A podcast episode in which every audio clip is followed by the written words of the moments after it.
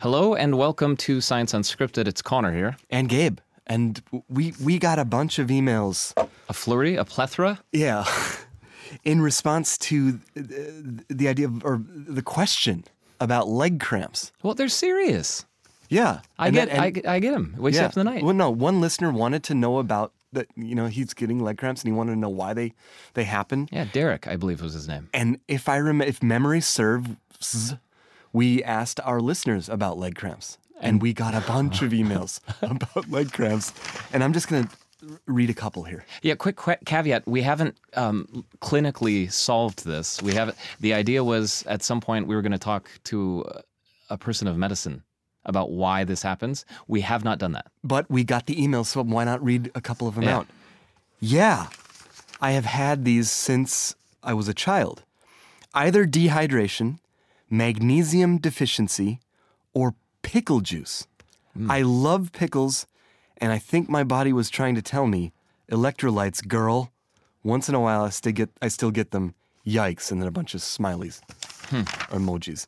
The only reason I, I again, I'm purely speculating here. Yeah. But in Germany, they have these uh, these what they call Brause-Tabletten.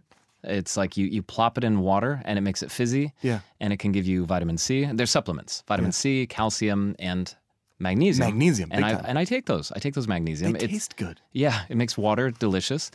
And um, still, I had the issues for a while at that same time. So for me personally, that didn't seem to be the culprit. The That cramps didn't go away with the could've been- magnesium. yeah, couldn't. Uh, maybe I just needed more pickle juice. I don't. I don't know. Well, wife and I both get leg cramps at night. We started taking magnesium citrate as recommended by many other people. Now we rarely get Hmm. the cramps. Again, contradictory to my experience. It must be magnesium citrate. No, we- we're and not this gonna- person no, this person sent a picture. A gigantic Oh yeah. bottle of magnesium citrate. High absorption helps support bones, muscles, and heart health. Is what this person is, is on the bottle of the. Of Well, the what the bottle claims. Yeah. And again, we should be very clear here. The worst thing we could do is accidentally encourage our listeners to go buy products that are not only um, not beneficial to them, but in some cases, I don't know. Does does taking magnesium negatively interact with other medicines that you're taking? I don't know that, and uh, don't do anything based on what we're saying right now. Don't. that's that's maybe the most important thing. Thank you, Connor. Yeah. Uh, I have not an email. We had a lot of emails. I have a YouTube comment. They were pouring in, still pouring in. Not with regard to leg cramps, but with regards to the Children, children in God question. yeah, the children and God and morality question. This this research we talked to Madeline Reinicke about, and how kids as uh, by age four are very willing to reject God telling them what to do in a moral way. And concretely, the example was stepping on another kid's foot. If the kid thinks that's okay to do, and they hear that God says no, you shouldn't do it, kid's like, no, no, I think it's okay. If the kid thinks it's wrong to do, and God says you should, the kid sticks to his or her, her or their principles. They don't care what God has to say. So the comment, uh, really well written. I unfortunately have to summarize it because it was long. Um, it says that we've kind of walked into a trap, in a way, argumentatively with this research and by talking about it.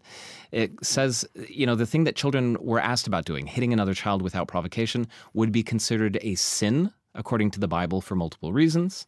So, a religious person could say that the children declining the order that was sinful to begin with is, in fact, evidence that objective moral values do exist and are aligned with the Bible even from a very young age.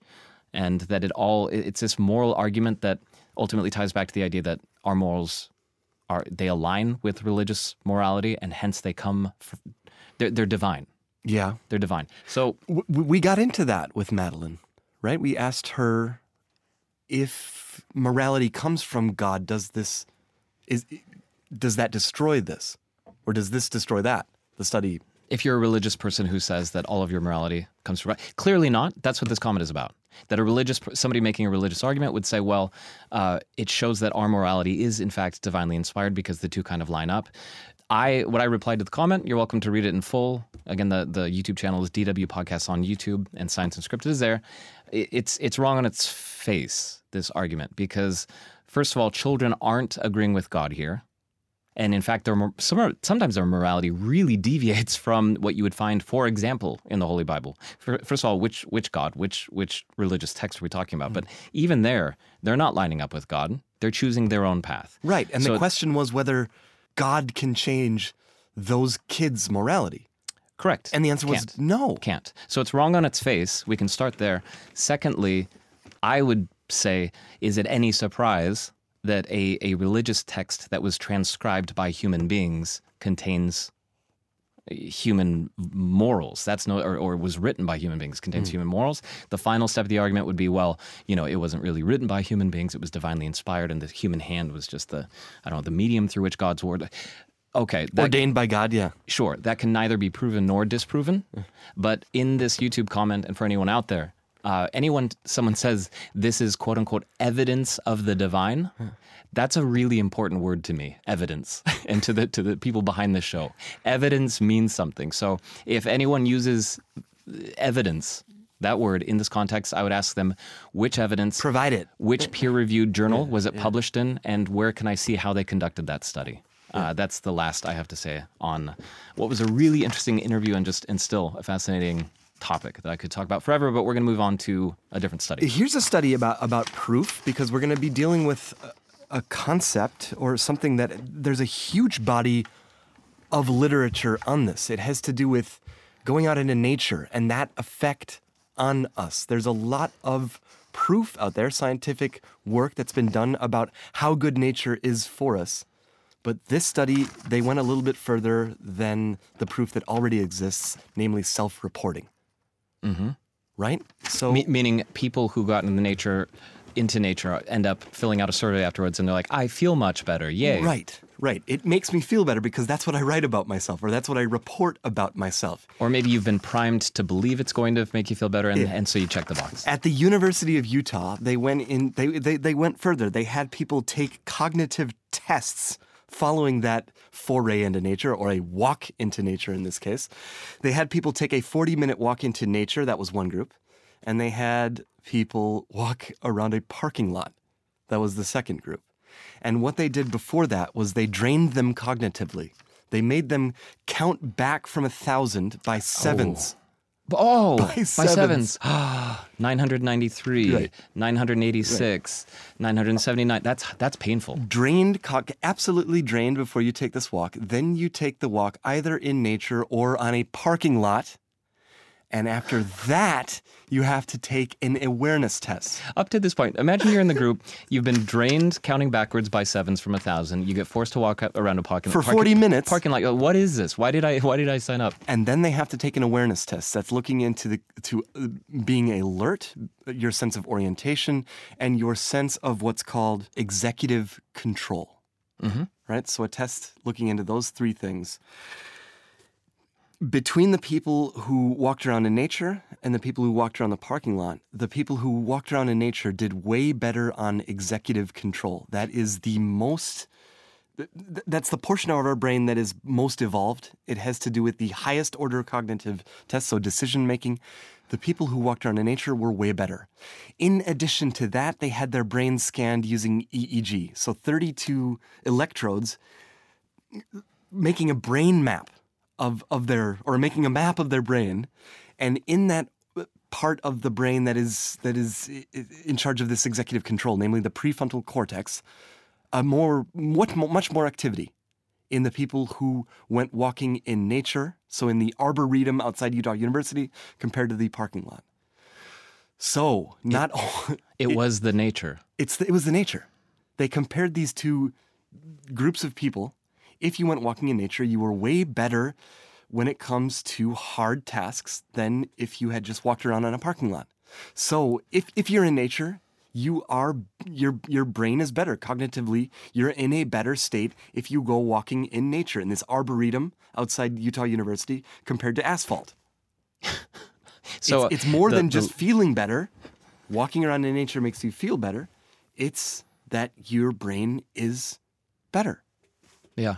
So I, I was, I mean, I was going to joke and say that the lesson for people is if you're, you know, if you have the option of going in a beautiful trail or circling the parking lot for 45 minutes, take the trail. But obviously, it's yet another piece of the puzzle we've talked about a lot. go and take a walk through something that's green. Nature is good for us. Yeah. Uh, I have uh, just a, a, sort of something to say on uh, a, a, a, scientific study that made headlines around the world. Mm-hmm. Um, this is about Alzheimer's. And the first and more, most important thing I can say about it is that you are not, you, the listener, you're not going to catch Alzheimer's. It's not contagious. It's not a disease. Somebody doesn't sneeze it out or breathe it out. No, it takes a long time for that to happen in our brain. And it's a neurodegenerative uh, course of events over years. Correct. That is how we understand it. Either due due to lifestyle choices, you can accelerate the likelihood that that's going to happen. A bunch of factors that lead to it. Obesity, yeah, diabetes, not, not all understood. poor health. Yeah. Genetics can play into play into it. Yeah. Now, in a very small study, researchers from the UK have shown, or it, it, the study suggests, it depends who you ask, that there are very, very, very specific circumstances where it can be transmitted from one person to another. That was the headline that went around the world. We couldn't talk about it last week, even though we knew about it. Mm. Because it was embargoed. That's something that happens in the in the science world. You you find out that a study is about to be published, and we we saw it was coming. We couldn't talk about it. What's worth saying today is that this the, what they did is they looked at eight kids and the, these eight kids back between basically i think it was 1959 1985 if you needed growth hormones if you were smaller than you should you weren't developing the way you should have been the way they did that in some cases in the past and they do not do this anymore is they went into the pituitary gland of people who had died mm-hmm. in their in their brains and they i guess they sucked it out with the syringe they got that stuff out and they used that as a growth hormone treatment for underdeveloped people. They took the stuff of the pituitary and gave it to these kids. Yes. Okay. This no longer happens. None of you listening right now have to worry about this as a possibility. They stopped doing it at 85. Anytime they, if, if you get growth hormones now, it's done. They're made in the lab. And now they've had a look at what happened to these kids down the road, namely now.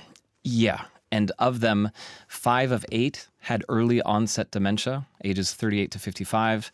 Of the other three, one had mild cognitive issues, another one had subjective cognitive, and one was asymptomatic subjective cognitive. I believe in this case is referencing um, someone who had issues anyway mm-hmm. or degenerative issues.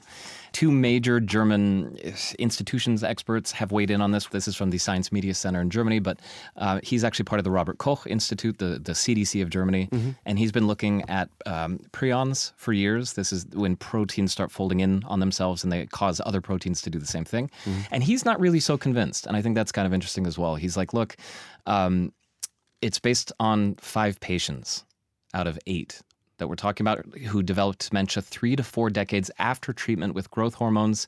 Two of the five people in question had mental disabilities since childhood, which are associated with an increased likelihood of early onset dementia. Um, and on and on. He basically goes on to say, look, further studies are desirable and necessary to check and if necessary support the far reaching conclusions of the author team. In my opinion, it seems premature to describe the patient's clinical syndrome as iatrogenic Alzheimer's. That means it was transferred surgically, or mm. yeah, in this case, surgically, uh, pretty much. And he's so he's not convinced. And I, I wanted to make that clear because it's scary to imagine and I'll repeat what I said at the beginning differently. Uh, you're not gonna you're not going to walk into a retired li- or an assisted living facility, into a retirement home, and catch Alzheimer's. We're nowhere near saying anything close to that. That's mm. not what this is about. If you spend time with uh, a loved one who has Alzheimer's, well, it's also not something that you exhale. You don't, and also the evidence. It's not. It's it, it's not clear what happened.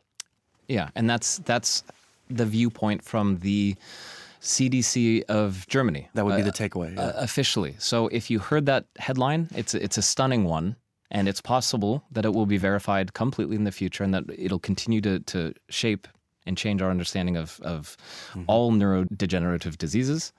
At this point, take a deep breath. You're fine. It's not going to happen to you. Okay. And uh, yeah, we're not even sure if that's the case yet. All right, Connor, thanks. And if anyone wants to weigh in on this, it's a big one. Let us know at sudw.com. Science Unscripted.